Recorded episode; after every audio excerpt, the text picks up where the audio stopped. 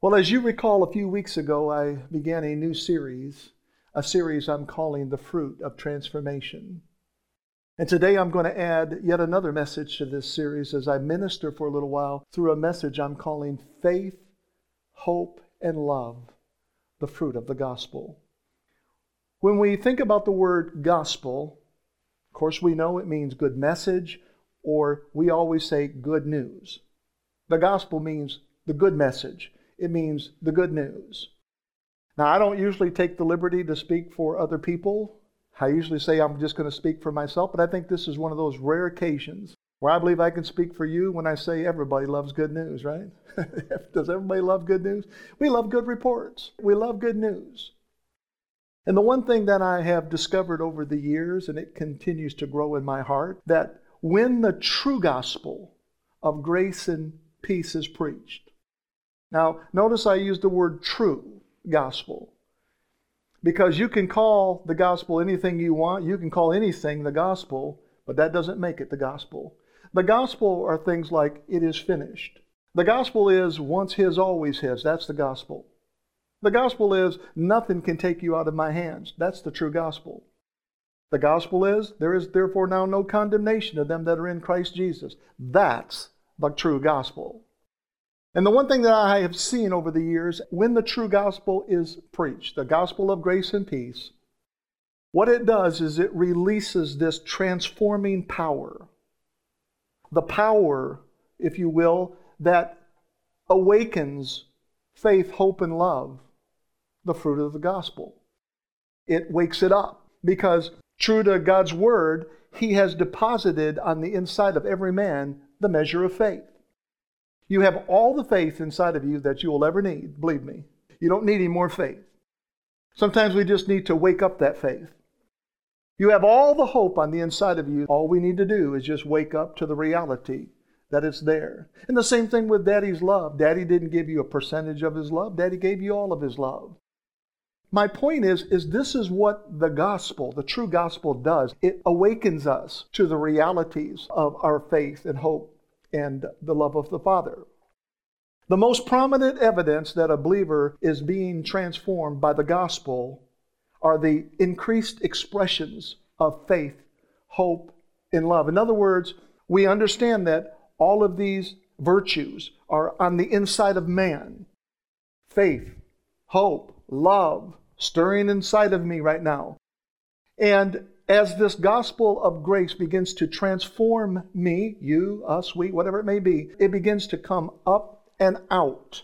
It doesn't just stay resident in here, it wants to find its way out. And how does it come out? It comes out through words, it comes out through a touch, it comes out through gentle expressions of faith and hope and love. There are a lot of things that man likes to hide things that we like to suppress, things that we like to camouflage, if you will. But we cannot hide faith, hope, and love. We cannot hide them forever. Trying to hide faith, hope, and love is like trying to hide a nine month pregnant woman at a beach. Just, it's pretty hard to do, isn't it? How many of you know that the deeper you get into the pregnancy, the more revealing it becomes? Is that true? I mean, you might be able to hide a nine week pregnancy at a beach, but you're not going to hide a nine month pregnancy at the beach, friends. And so it is with faith, hope, and love. The deeper the revelation becomes, the harder it is to hide. I don't know who would want to hide it in the first place, but I'm telling you, the more supernatural these things will bubble up and out of you. The deeper the revelation becomes of the faith that He's given you, the hope that He's put inside of our hearts, and especially His love. These are amazing virtues. Faith, hope, and love are like identical triplets in that they are from the same family, yet they are individual. I want you to take a look at three sets of triplets here. Now, look, I've traveled the world around and I've been in business for a long time and I've met a lot of twins and I know some triplets too, but I have never known a set of identical triplets. Your brain just goes, What? I mean, we don't even see twins that often, but when you see identical triplets, you go, wow. And so there's probably a good chance that most people in this room, if not all, have never encountered, never met a set of identical triplets. They're very, very rare. And when we think about faith, hope, and love, even though these attributes, these virtues are resident on the inside of us, it's rare to see them in action at all times. In other words, there are times where you can tell a person is walking in deep, deep faith. You just listen to the words coming up out of the person, and you can say, That is a man, that is a woman of faith. You can hear hope coming out of people. And you can certainly see love being expressed. Faith, hope, and love are like a three stranded cord. It is a cord that is not easily broken. Now, I'm going to say something to you that's got a little bit of shock value to it, but this is the truth. A man is not saved by his love for God. Religious people won't like that. They'll say, wait a minute now. Listen, you're not saved by your love for God, and you're not kept saved by your love for God. You are saved because of God's love for you. The belief that you are saved by your love for God might fit into your spiritual crossword puzzle, but it's not biblical. In fact, we are not even saved by our hope in God. See, religious people won't like that one either. See, many religions have hope, many religions have faith, but it's a wishing bone hope. It's not an it is done hope. You just got to spin that first letter around. Bone, done, bone, done. See how that works? Man is saved by placing his faith in Jesus Christ. The scriptures tell us, For by grace are you saved through faith. Come on, that's what it says. For by grace are you saved through faith, and that not of yourselves. It is the gift of God. What is? Salvation is the gift of God. Jesus is the gift of God. Grace is the gift of God. For by grace are you saved through faith, and that not of yourselves. You might as well just get your lawnmower out and just mow that right over, friends. If you think you're going to be saved any other way, you are saved by grace through faith in Jesus. For by grace are you saved through faith, and that not of yourselves, it is the gift of God, not of works, lest any man should boast. You see, faith is believing the Word of God regardless of what your feelings and emotions tell you. Let me say it again faith is believing the Word of God regardless of what your feelings and your emotions tell you. Faith is trusting in God regardless of the smoke signals that your five senses are sending up to you. You see, let me tell you something about your five senses. Your five senses will throw their own little pity party and forget to send the real you an invitation. You see, because if the real you shows up, I mean, that's the Jesus you, that's the spirit man you. The pity party won't like that. See, my mother used to always say, misery loves company. And friends, I found in my Christian walk, there have been times where I, I have felt a pity party coming on. And I have specifically heard the Holy Spirit say, no pity party. But this is the kind of things that our feelings will do, our emotions will do, if we allow them to, is what I'm getting at. You see, the real you is who you are in Christ. You say, What are you talking about, Mark? What do you mean the real you is who you are in Christ? Well, you are three parts spirit, soul, and body. And so often we get our identity, in a sense, from our soul man, our mind, our will, and our emotions. No, that's not who I am. This is who I am. I'm like Christ, spirit man, wrapped around a body, functioning out of a soul, and sometimes. You see, when the real you shows up at the pity party, it just spoils the whole party. It's like a fly in the ointment. It's just over with. You ever do that one time? Get around people that are just being real negative and then you come in real positive? They just want to end everything right there. They were having fun till you showed up with positivity. It works the other way around too. Find a bunch of positive people, let one negative person walk in. It works that way too. That is, unless you draw them into you, unless you draw them into the spirit realm, and then it can be different. Faith is resting in God apart from how much noise your body makes. Come on, somebody talk to me about these bodies, okay? Your body ever talk to you? Does your body ever make noise? the body will say, You know, I've been sitting too long. I, I feel a little rough. I ate too much. I feel a little rough. You get up in the morning, those first few steps, maybe a little creaky or something, you know. I feel a little rough. Come on now. Come on now. Listen, I'm just going by what I've heard. I'm just going by what I've heard. Amen. You know what? I'm 60 years old. I'm in pretty good shape. I don't have a lot of those issues going on, to be honest with you, and I'm very thankful for that. Uh, but your body will talk to you. It wants to carry on a conversation with you. And faith is resting in God apart from how much noise your body makes. Faith is tenacious. Faith is the victory, the Bible says, that overcomes the world. Faith is counted for righteousness. Let me tell you something about mature faith. Mature faith does not have to see substance in order to have hope. It doesn't have to see with its eyes to have hope. Faith is the substance. And hope, listen, hope is faith in its future tense. Hope is just faith in its future tense. You know, light moves at 186,000 miles a second. Are you kidding me? 186,000 miles a second. So when that light beam comes on, how many million bazillions of miles away, I'm telling you, it's producing something out in the future that it's already caught up with. Hope is faith in its future tense. Now, in Hebrews chapter 11, verse 1, we find these words. I love that first word right there, now. Do you see that? Now faith is the substance of things hoped for, the evidence of things not seen. Not yesterday's faith, not borrowed faith, not leftover faith, not tomorrow's faith, now faith. Friends, I'm telling you, the kingdom we live in, yes, grace is what brought us into it, but it operates by faith. Faith, hope, and love. This is the kingdom we're in right now. Faith, hope, and love.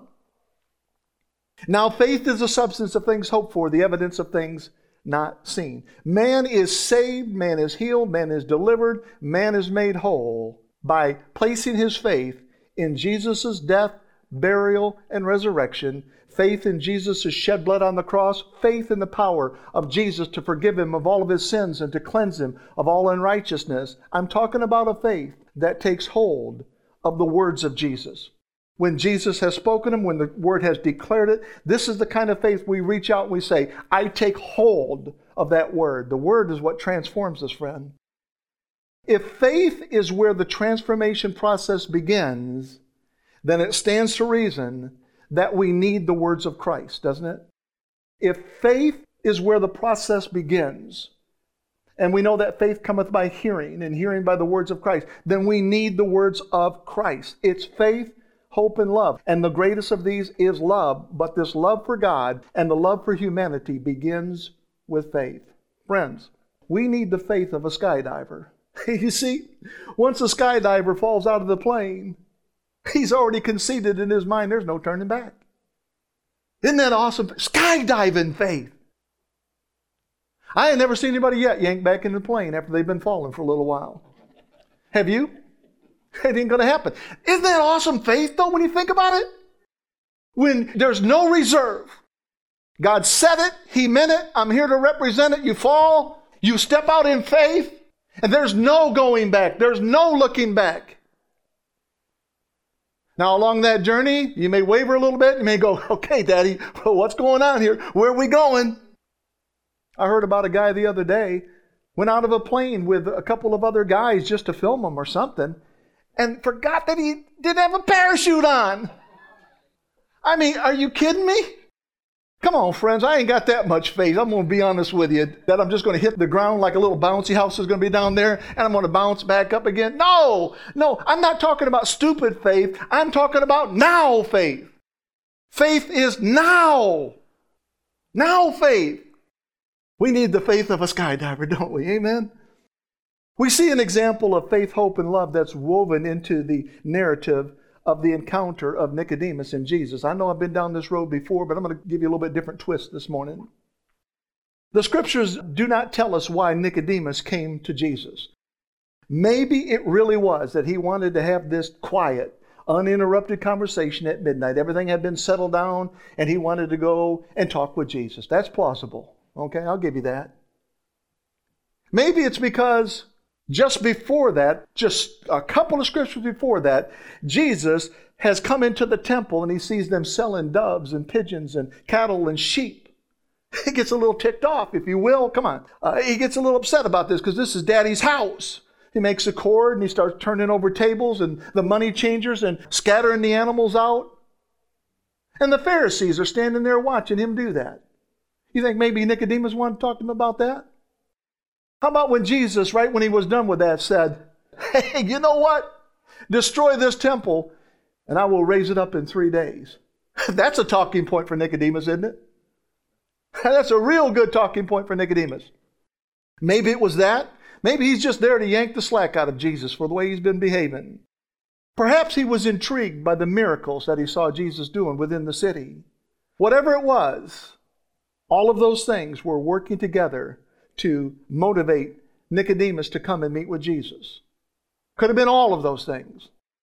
And during that encounter, Jesus had it in his heart to reveal something to Nicodemus Nicodemus had never seen, never known up close and personal, and that was the love of God. Jesus had it in his heart, said, Nicodemus, we're going to have to chat for a couple of minutes, but ultimately I'm working you toward showing you my Father's love. That's John 3.16, you know. Jesus had in his heart to show Nicodemus daddy's love. But there was one problem, and that is that Nicodemus's faith, hope, and love had been burglarized by misdirected zeal. Was Nicodemus enthusiastic? Yes. Was he passionate about what he did? Of course. But Nicodemus did not have the faith to understand that Jesus could make a man right apart from keeping Jewish laws and customs. He could never have known that. How would he have ever known that? He has known one system, and that's the Jewish code. That's all he's known. He's only known the old covenant. There is no new covenant yet, right? So let's not throw him under the bus. This is all he's ever known. But here's opportunity. You're standing in front of Jesus, the Father's Son. And remember, faith cometh by hearing, and hearing by the Word of God. How many of you know that you should always primer before you paint? Come on. you ever paint?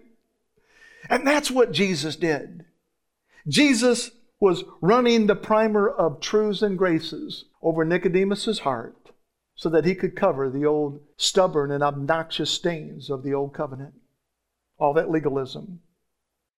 And so Jesus skillfully quickens faith and hope in the heart of Nicodemus so that when he releases the love of John 3:16, it will adhere to Nicodemus's heart.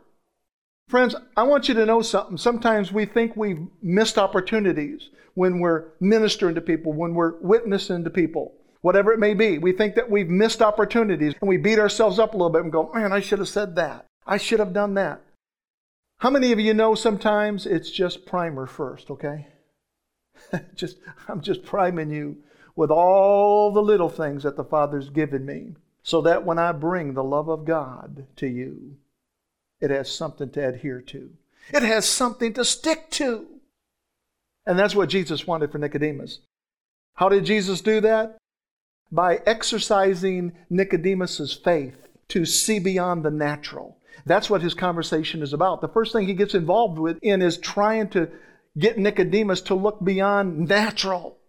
Look beyond everything you can touch. Remember, now faith is the substance of things hoped for, the evidence of things not seen. So he's awakening the faith in Nicodemus. Did you know that the word faith is only mentioned twice in all of the Old Testament? It's more of a New Testament word. I can just see it now. The people that will be listening by way of podcast are going to go, oh, pause, and they'll start looking. I'm telling you right now, you'll come across it just two times. They have a different word. It's called believe.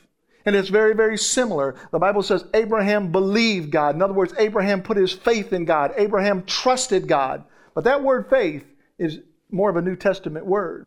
And this is what Jesus is doing with Nicodemus. He's trying to get his eyes off of the natural, friends, because when we look only at the natural, it's a faith killer. Come on, am I talking to you guys? You know what I'm saying? Let's go back to what I said a minute ago. When you just listen to your body, it's a faith killer. You got to look beyond your issues of life. You got to look beyond and look out there where hope's at.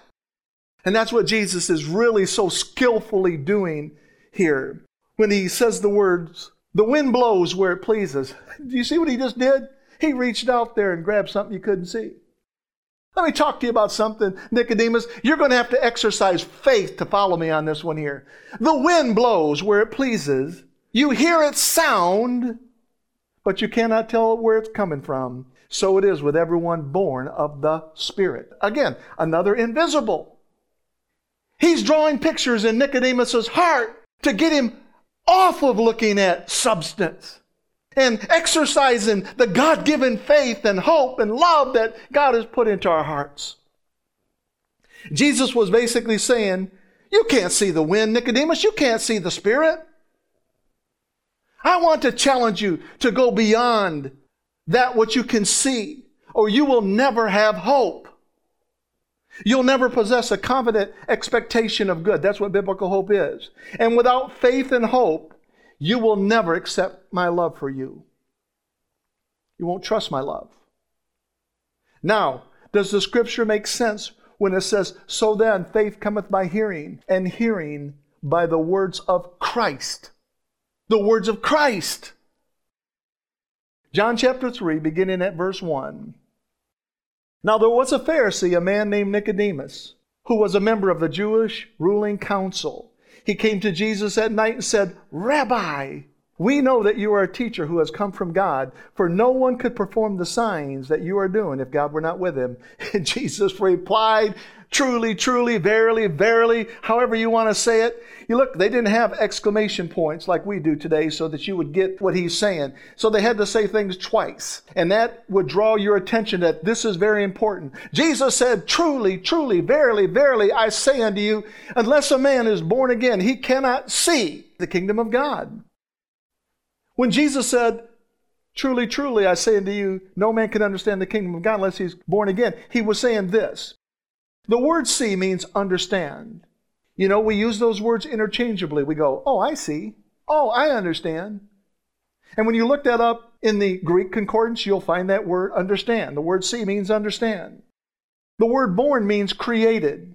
I don't think that needs an explanation. But the word again is a little bit more tricky because when you look that up in the Greek concordance, it literally means from above.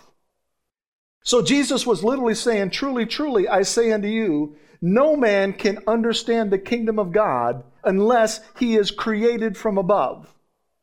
Well, that explains Nicodemus' response, doesn't it? when he says, How can a man be born when he is old? Nicodemus didn't understand the kingdom of God. I'm talking about the kingdom that works by faith, hope, and love, the fruit of the gospel. Nicodemus couldn't see because he was trying to understand a heavenly kingdom with an earthly mindset. Nicodemus's biggest problem was that he was attempting to create something from below rather than from above. And we get caught in that same trap, friends, that we are always trying to concoct. We are always trying to create. We're trying to conjure up something. Not understanding sometimes we've lost touch with this is a kingdom that operates by grace and faith and hope and love. Nicodemus wanted his own behavior and obedience to serve as the transformer of his own life. If I just do this enough, I will transform. Now, you'll transform it, all right, you'll transform into some sort of generic robot. That's about it. But he wanted his own obedience. He wanted his own checklist, if you will, to serve as a transformer of his own life, not realizing that God has already given us everything that we need in life that pertains to life and godliness. Nicodemus could not grasp the reality of now faith. Nothing moved that quickly back then. Now faith. Faith is now. Now. We got to quit pushing things out into the future. Now. Friends, you've got so much faith and hope and love on the inside of you. Marty, you're dangerous. You've got so much inside of you. Of course, we've all known that, right? Marty's a woman of faith and hope and love. So Nicodemus couldn't grasp this concept, this reality of now faith is the substance of things hoped for, the evidence of things not seen. Like I said, he just kept looking at the natural things. Instead, he kept trying to make the doctrine, the only doctrine he knew, which was the Mosaic Law, fit into his own religious crossword puzzle, but he was quickly coming to the realization that he was frustrated and it wasn't working. How many of you know that if you do a crossword puzzle with a permanent marker, you'll regret it in the end? Nobody does a crossword puzzle with a permanent marker. You need an eraser. You know why? Because you're going to get some things wrong in life. You're going to think you know the answer to that question just because it fits in all the little boxes right there. And because one or two of the letters were the same, but you'll find out deeper as you get into it. That wasn't the right answer. Many believers sit under teachings that leach the very faith and hope and love right out of them. They've gotten used to living by feelings and emotions, smoke signals, if you will, and pity parties. And I believe that's part of the Christian conundrum, if you will. You see, man does not want to erase what he's already learned. It's too painful. it's just too painful, too much work. He doesn't want to learn how to walk again. He doesn't want to learn how to talk again. He doesn't want to learn how to sing again. He doesn't want to learn how to preach and teach again. He doesn't want to learn how to pray again. And part of that resistance is fear fear of failure. And part of that resistance is because our spiritual environment is holding us back. In other words, we might not be accepted if we radically change our viewpoints on how we were originally taught. Now, friends, let me tell you something. That is the reason we planted Triumphant Grace Ministries. You see, Valerie and I reached the place where we didn't fit in with the doctrine of the church we were attending. We could see that our spiritual environment was holding us back. We were nine months pregnant with grace and truth, and we couldn't hide it any longer. We had come to the revelation that every time we blow it, every time we sin, that we don't have to throw pity parties. And that does not fit in, friends, with the mainline doctrine of most churches, mainline denominations, if you will. Like Nicodemus, we were probably one night away from an elder coming to visit us and say, Can I talk to you for a second? Friends, I've had people do that to me over the years. They've come up to me, you've heard my story. Mark, you're always talking about the love of God. You're talking about the grace of God. There's other things to talk about. And of course, I would say, like what? I'm open for suggestions. Like what? To only hear, well, I don't know. And then I would just say, well, neither do I. When you find out what it is, let me know, though, okay? See, because no matter if we're talking about healing, we're talking about managing our finances, it doesn't matter. It's faith, hope, and love, friends. The whole kingdom operates by grace through faith, hope, and love. Friends, Jesus' blood and this gospel of grace comes with an eraser. It does. It erases our past. It erases all of our sins. Through what? Through his body on the cross. As a result, we bear these sins no more. We don't have sins. We bear them no more. Jesus has taken away our sins. His blood has served as like a permanent marker, a permanent ink, if you will, and He has indelibly inscribed our hearts with righteousness. He's written His name right on your heart. His sacrifice on the tree erased all of our sins and ushered in faith, hope, and love, the fruit of the gospel. I want to remind us today it's the vine that creates the fruit. The fruit does not create the vine. Does that make sense? The fruit does not labor to grow. It gets all of its resources from the vine. Everything it needs comes from the vine. Whatever it is destined to become, the vine will supply. Whatever you are destined to become, the vine will supply. The fruit of the vine and the gospel is faith, hope, and love, all created by the true vine, and that true vine is Jesus Christ. Now, Jesus has just told Nicodemus that he must be born again, right? He told him, You got to be born again, Nicodemus. What was Jesus doing? He was challenging, again, Nicodemus to look beyond the natural. Nicodemus, exercise. It's exercise time, Nicodemus. It's time to exercise your faith. It's time to exercise your hope. I want you to peer into a realm that will never disappoint you, Nicodemus. Oh, your own Pharisee buddies will disappoint you. The Sanhedrin is always a disappointment to you. The scribes might disappoint you. Uh, all the Gentiles are a disappointment. Even the Jews, they're all disappointments to you. But I want you to look into a realm, Nicodemus. You can't look with your physical eyes. You've got to have born again eyes to be able to look in this realm. But I want you to look into this realm, a realm that will never disappoint you. There's no disappointment here, Nicodemus. And what was Nicodemus's response? I shared it a second ago. Nicodemus says this. He says, How can a man be born when he is old? See, he's still thinking in the natural, isn't he? He really is. How can a man be born when he's old? Nicodemus asked. Surely he cannot enter a second time into his mother's womb to be born. And it's like Jesus, when Nicodemus said that, it was like he had that same quizzical look on his face, like, Nicodemus, I'm trying to wake up faith in your heart and hope in your heart and love in your heart. I'm working my way toward the love. We're going to hide that for just a moment. Let's deal with faith and hope here for just a second. I'm trying to wake these things up in your heart, Nicodemus. Then you got to come out with how can a man be born when he is old? How can he get back into his mother's womb a second time and be born? Now, who is that crazy to say something like that? And Nicodemus was serious. I think he really was. So Jesus patiently looks at him. Here he goes again. Truly, truly, verily, verily. Let's say it twice. Truly, truly, I tell you, no one can enter the kingdom of God unless they are born of the water and the Spirit. Flesh gives birth to flesh, but the Spirit gives birth to spirit. You should not be surprised at my saying. Then he says, You must be born again. Nicodemus, you can't get these eyes anywhere else. You can't get this faith, hope, and love anywhere else. But if you'll come to me, Nicodemus, and you'll surrender to me, Nicodemus, if you'll come, Nicodemus, I'll give you all of this. But you've got to come. You must be born again. In other words, Jesus was saying you must be created from above. Remember, born again means created from above. He says you must be created from above. Jesus was not being critical with Nicodemus. He just kept rolling the primer of grace and truth over Nicodemus's sin-stained, unregenerate heart. And then Jesus says these words. Jesus says, The wind blows wherever it pleases. Here he is back talking about something you can't see again. He says, The wind blows wherever it pleases. You hear its sound, but you cannot tell where it comes from or where it is going. So it is with everyone born of the Spirit.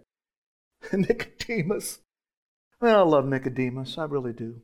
Nicodemus says, How can this be? Jesus said, You are Israel's teacher. And do you not understand these things? And then Jesus said it again. Truly, truly. That's like Mark James, okay? That's like mom getting your middle name in there, right? You're really trying to draw their attention. Come on, you guys do that when your kids were growing up, get their middle names in there? You had their attention when you did that, right? And Jesus is skillfully doing that too when he's saying truly, truly. He says, truly, truly, I tell you. We speak of what we know and we testify what we have seen, but still you people do not accept our testimony. Jesus said, I have spoken to you of earthly things and you do not believe. How then will you believe if I speak of heavenly things? No one has ever gone into heaven except the one who came from heaven, the Son of Man.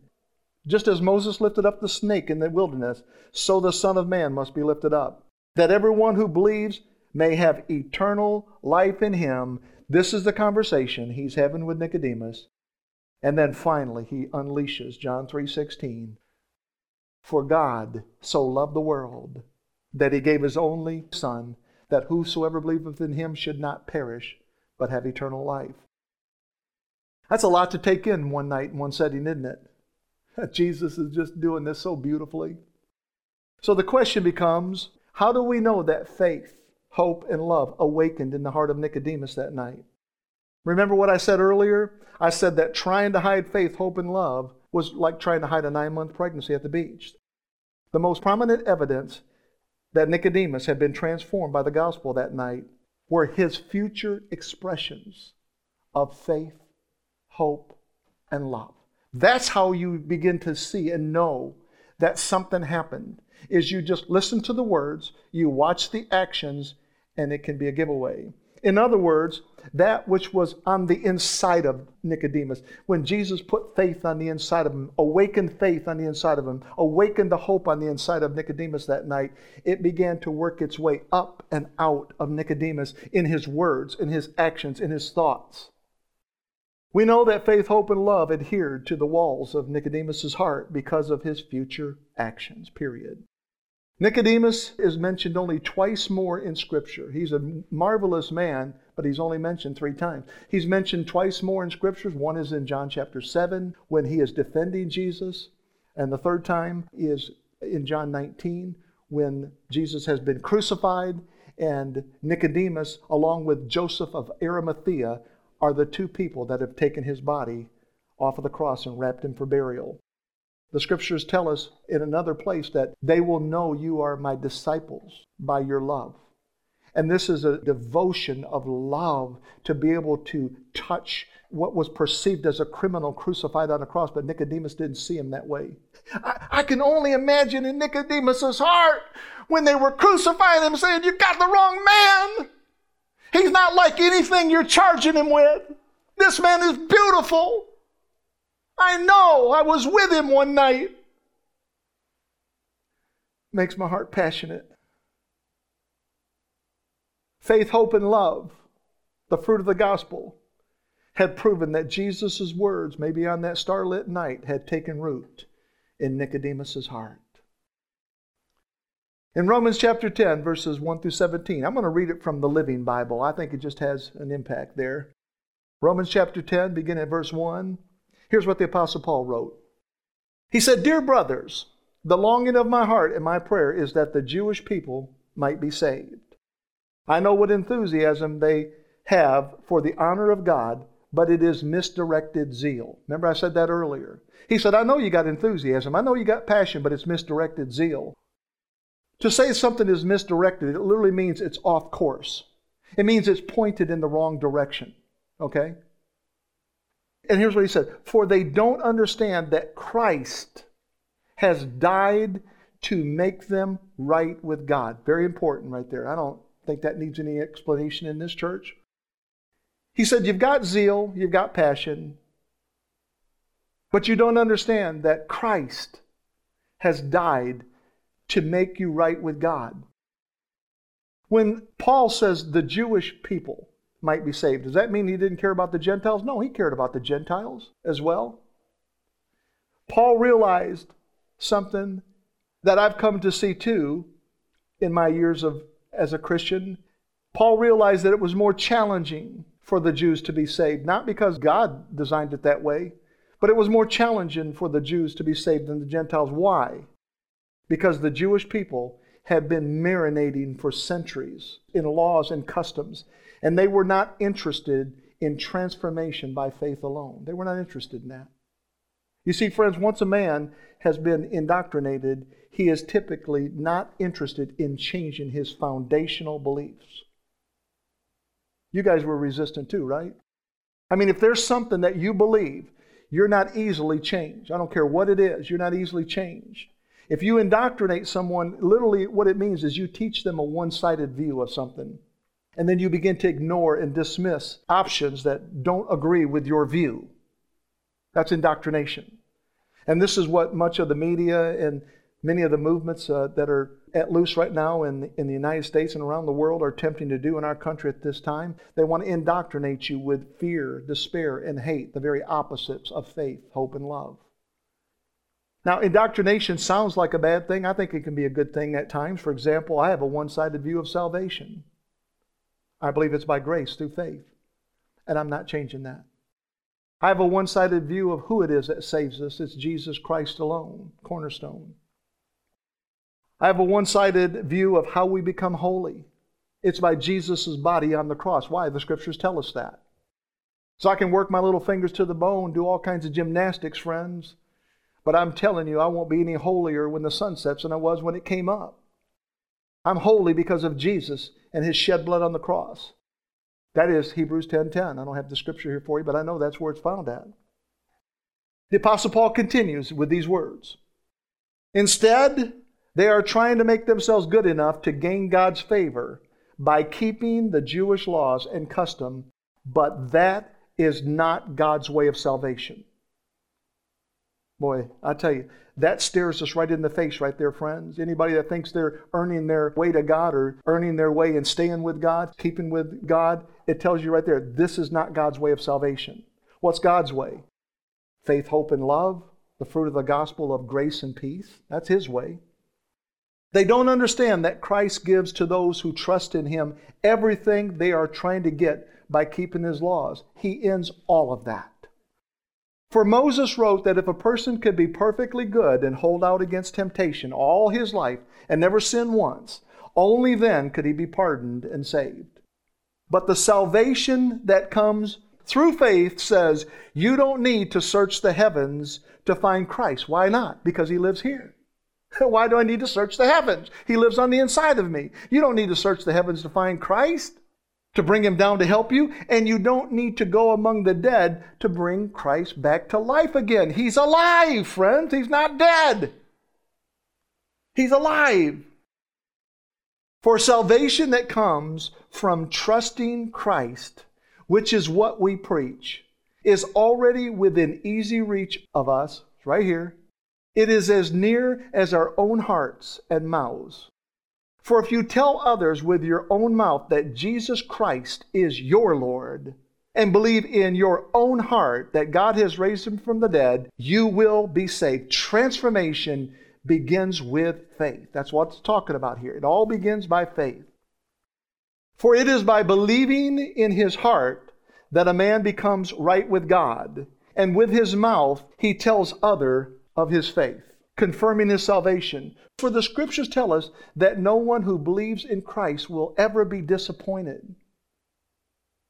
That's what I told you earlier. That's why Jesus is trying to get Nicodemus to look into a realm where disappointment doesn't exist. Zero disappointment. Nicodemus, close your eyes for a second. Quit going by these natural things. Continuing. It says, Jew and Gentile are the same in this respect. They all have the same Lord who generously gives his riches to all those who ask him for them. Anyone who calls upon the name of the Lord will be saved. But how shall they ask him to save unless they believe in him? That word believe literally means you put your faith in, it means to trust in. How will they be saved unless they believe in him? And how can they believe, there's that word again, is faith, in him if they have never heard about him? And how can they hear about him unless someone tells them? And how will anyone go and tell them unless someone sends them? Do you see the chain, friends? Do you see how it's working here? But it's all by faith. That is what the scriptures are talking about when they say, I love this, how beautiful are the feet of those who preach the gospel. Not a gospel, the gospel. The gospel that has the finished work attached to it. That's the gospel. He said, How beautiful are the feet of those who preach the gospel of peace with God and bring glad tidings of good things. In other words, how welcome are those who come preaching God's good news. Remember that good news we were talking about in the beginning that you guys said you all wanted? Man, he says, in other words, how welcome are those who come preaching this good news? But not everyone who hears the good news has welcomed it, for Isaiah the prophet said, Lord, who has believed me when I told them? Who has put faith out there when I told them? Yet faith comes from listening to this good news, the good news about Christ. This is a paraphrase of saying, So then faith cometh by hearing, and hearing by the words of Christ. He said, This is how faith is stirred. Friends, if you want faith stirred, awakened in your heart, you want hope awakened in your heart, you want the love for humanity and God awakened in your heart. He says it comes through the Word. It comes by listening to the words, not just any word, but the word of Christ, the finished work of Christ. This is how it happens. Faith cometh by hearing the good news about Jesus Christ. Now, did you know that a person can have faith without hope? But it's impossible to have hope without faith. You see, people from the poorest nations on earth have faith that a place exists that has better living conditions than what they're living in at that moment, but they have zero hope that they'll ever be able to go there. So you can have faith but no hope. But you can't have hope without faith. Immature faith is not sufficient for hope. Hope is faith in its future tense. Therefore, does your faith go beyond that which you can see? Mature faith gives birth to hope, and faith and hope lead us to the revelation of the Father's love for us. It's faith, hope, and love. That's the fruit of the gospel. I love these scriptures in Romans chapter 5, verses 1 through 5. I, I love these scriptures, friends. Therefore, since we have been justified by faith, justified means we've been declared innocent, okay? We have been justified by faith. Therefore, since we have been justified by faith, we have peace with God through our Lord Jesus Christ, through whom we have gained access, how again? By faith into this grace in which we now stand, and we boast in the hope of the glory of God. Not only so, but we also glory in our sufferings because we know that suffering produces perseverance, perseverance, character, and character, hope. And then look what it says. And hope does not put us to shame. In other words, hope will never disappoint you, one version says. Hope is not out to disappoint you, and hope will not disappoint you. Why? Because God's love has been poured out into your heart by the Holy Spirit, who He has given to us. Do you see encapsulated in those five verses faith, hope, and love? I do. I see the connection. I see the family that they're in. That everything, yes, that we have today is because the Father loved us. Remember, for God so loved the world that He gave His only begotten Son.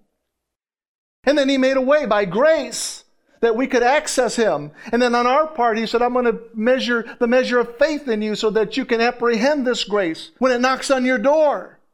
Maybe to be late at night like it was for me. I was like a Nicodemus coming to Jesus. It was about midnight for me. Five minutes after 12, to be honest with you. I was like Nicodemus coming to Jesus. Except I didn't have any questions. I just said, Jesus, save me. And I know He did that that night. Jesus was walking along in Jerusalem one day, and he happened to come by the pool of Bethesda. And there he saw a man that had been in a, his invalid condition for 30 and 8 years. That's a long time to be in a condition like that. Let's look at these scriptures. John chapter 5, verses 1 through 9.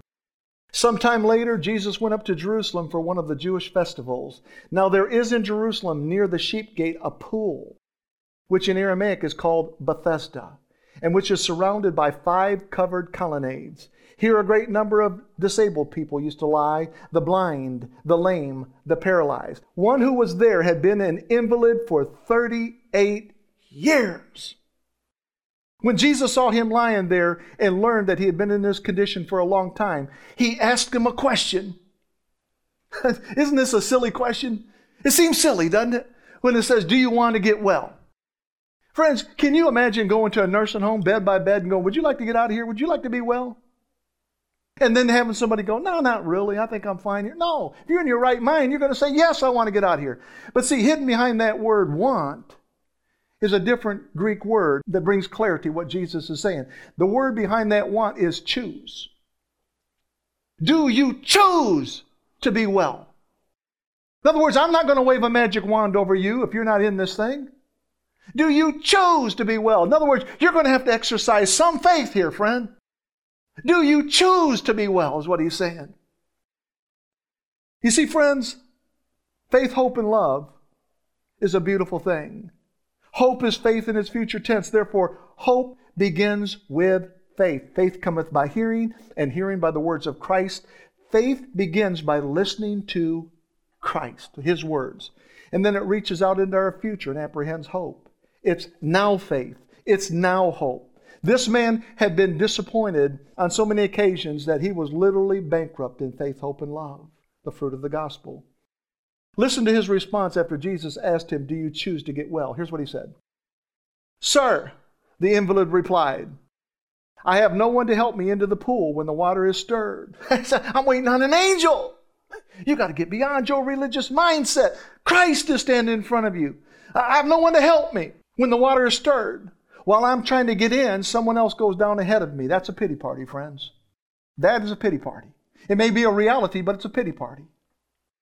This man had RSVP'd to the invitation of the pity party. Unfortunately, it's a party that's missing the triplets of faith, hope, and love. They weren't invited. His faith is as dead as an doornail, and remember, without faith, you cannot have hope. But love is standing right in front of him in the person of Christ. There's love. Jesus saith unto him, look at these words Rise, take up thy bed and walk. That word walk literally means live. It doesn't just mean let's just go for a little walk. It means take up your bed and let's live life now.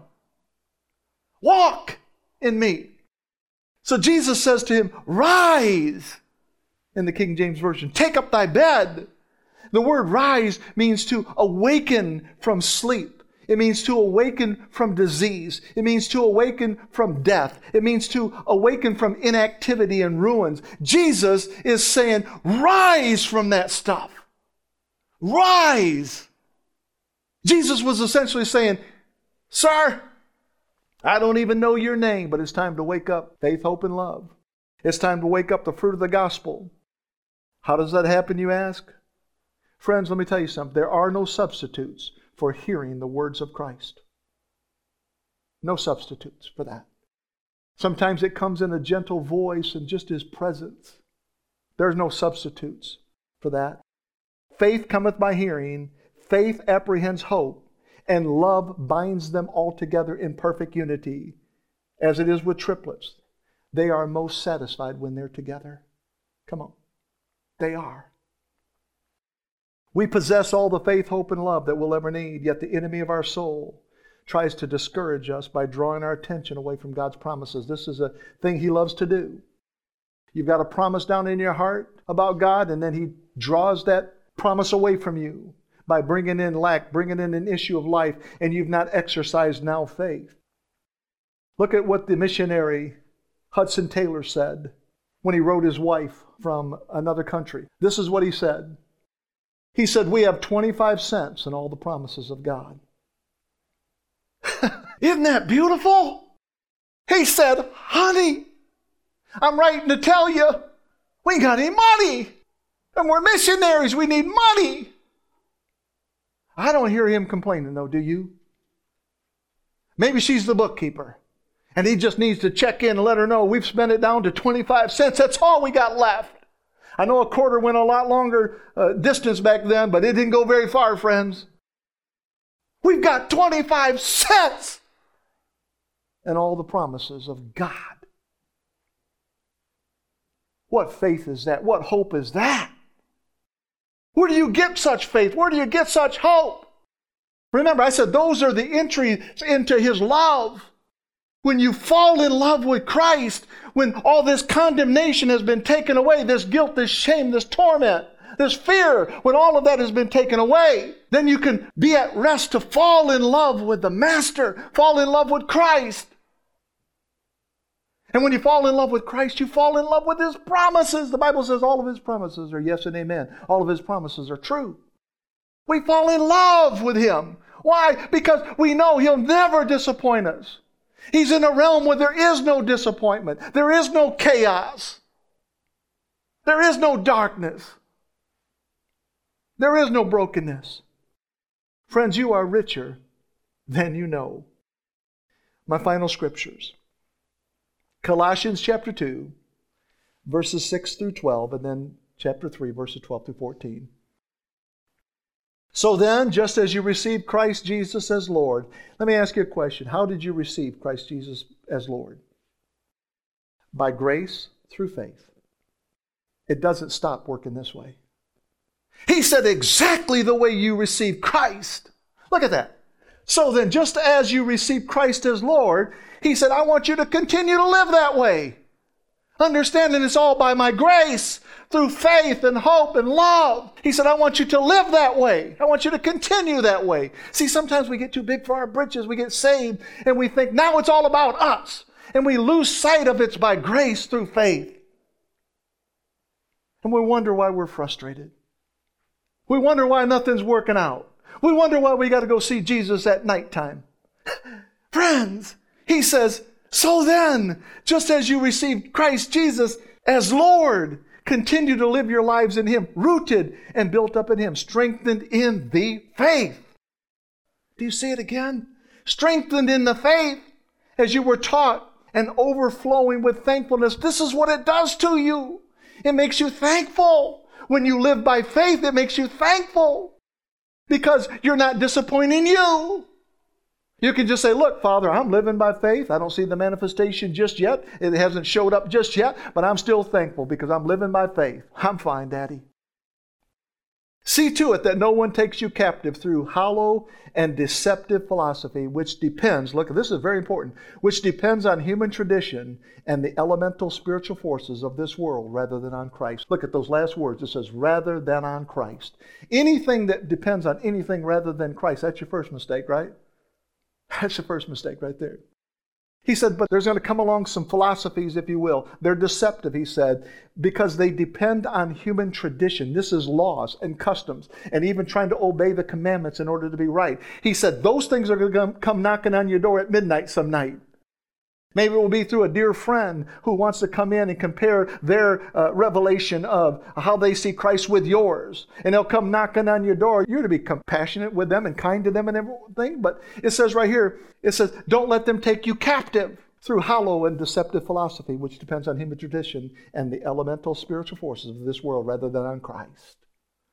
Next scriptures. For in Christ, all the fullness of the deity lives in bodily form and in Christ, you have been brought to fullness. Isn't that beautiful? You've been brought to fullness. Why do you want to keep chasing your tail? You're brought to fullness in Christ. We have everything we need in Christ. You've been brought to fullness. He is the head over every power and authority.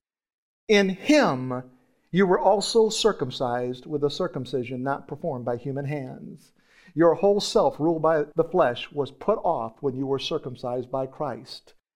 Friends, look, one thing I can tell you about circumcision is once it's done, you can never reverse it. And the Bible says we've been circumcised in Christ. It can never be reversed. I love that about Him. Never be reversed.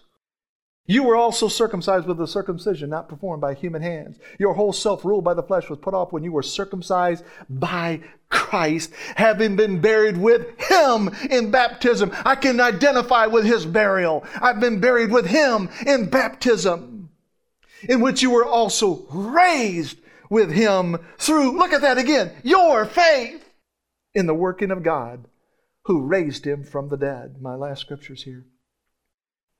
Therefore. Don't you love a therefore? You know what a therefore means? It means for that reason. It points backwards. It says, therefore, it makes no sense by itself. For all the reasons I just covered there, it says, therefore, as God's chosen people, holy and dearly loved, clothe yourselves with compassion, kindness, humility, gentleness, and patience. Bear with each other and forgive one another if any of you has a grievance against someone. Forgive as the Lord forgave you. How did He forgive you? By grace through faith. Friends, make it about that. Forgive someone based on a gracious act by faith. And over all these virtues, look at this, friends, put on love. All these virtues, put on love, which binds them all together in perfect unity. Friends, you can argue with me until the cows come home, but I am thoroughly convinced that faith, hope, and love, the fruit of the gospel, is the transforming power of Jesus Christ. Friends, the wonderful truths that reach out to us from the message today are these faith, hope, and love are the fruit of the gospel of grace and peace. When these virtues are expressed, they release transforming power. Power that supplies everything that we need that pertains to life and godliness. Power that helps us to live a victorious life. Faith, hope, and love empower us to say no to ungodliness and worldly passions, and it declines the invitation to the pity party of self loathing and condemnation. That's what it does. Friends, we have been saved by grace through faith. We are justified by his shed blood on the cross. I'm talking about now faith. The faith that is the substance of things hoped for, the evidence of things not seen. Faith that is counted for righteousness. I'm talking about the faith and hope that introduces us to Daddy's love. The faith that embraces the truth that a man is declared innocent apart from keeping the Jewish laws and customs. Faith that reaches out and holds the hand of hope. I'm talking about faith that cometh by hearing, and hearing by the words of Christ. Friends, enthusiasm and passion will only take you so far in life. But faith, hope, and love, and grace and mercy will carry you across the finish line. You and I have been impregnated with grace and truth, faith, hope, and love. The greatest of these is love. We shouldn't resist change. We shouldn't allow our spiritual environments to hold us back. We must never walk in fear, but in faith, hope, and love. Hear the voice of the Scriptures again. Therefore, as God's chosen people, holy and dearly loved, clothe yourselves with compassion, kindness, humility, gentleness, and patience. Bear with each other and forgive one another if you have any grievance against someone. Forgive exactly the same way the Lord forgave you by grace through faith.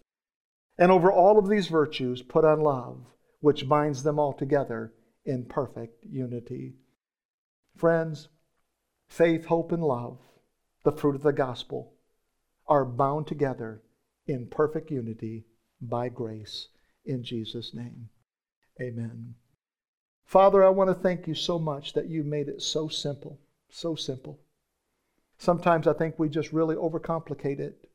We keep trying to use all our natural senses, our eyes, our ears, our touch, in order to figure things out.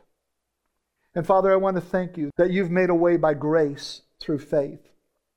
The scriptures say, therefore, having been justified by faith, we have peace with God through our Lord Jesus Christ, through whom we've also gained access by faith into this grace in which we now stand. And so thank you for that, Father. We praise you that you have a way of awakening the faith, maybe the faith that's been dormant for some time inside of our hearts. Maybe there are people that will be under the sound of my voice that have lost touch with hope. Remember, it's impossible to have hope without faith.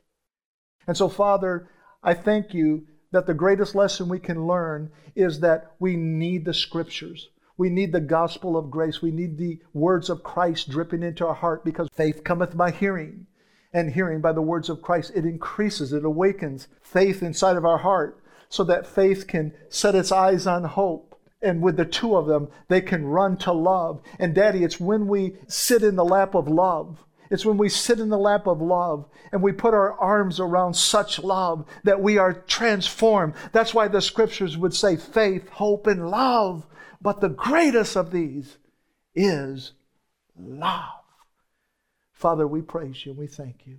In Jesus' name, amen.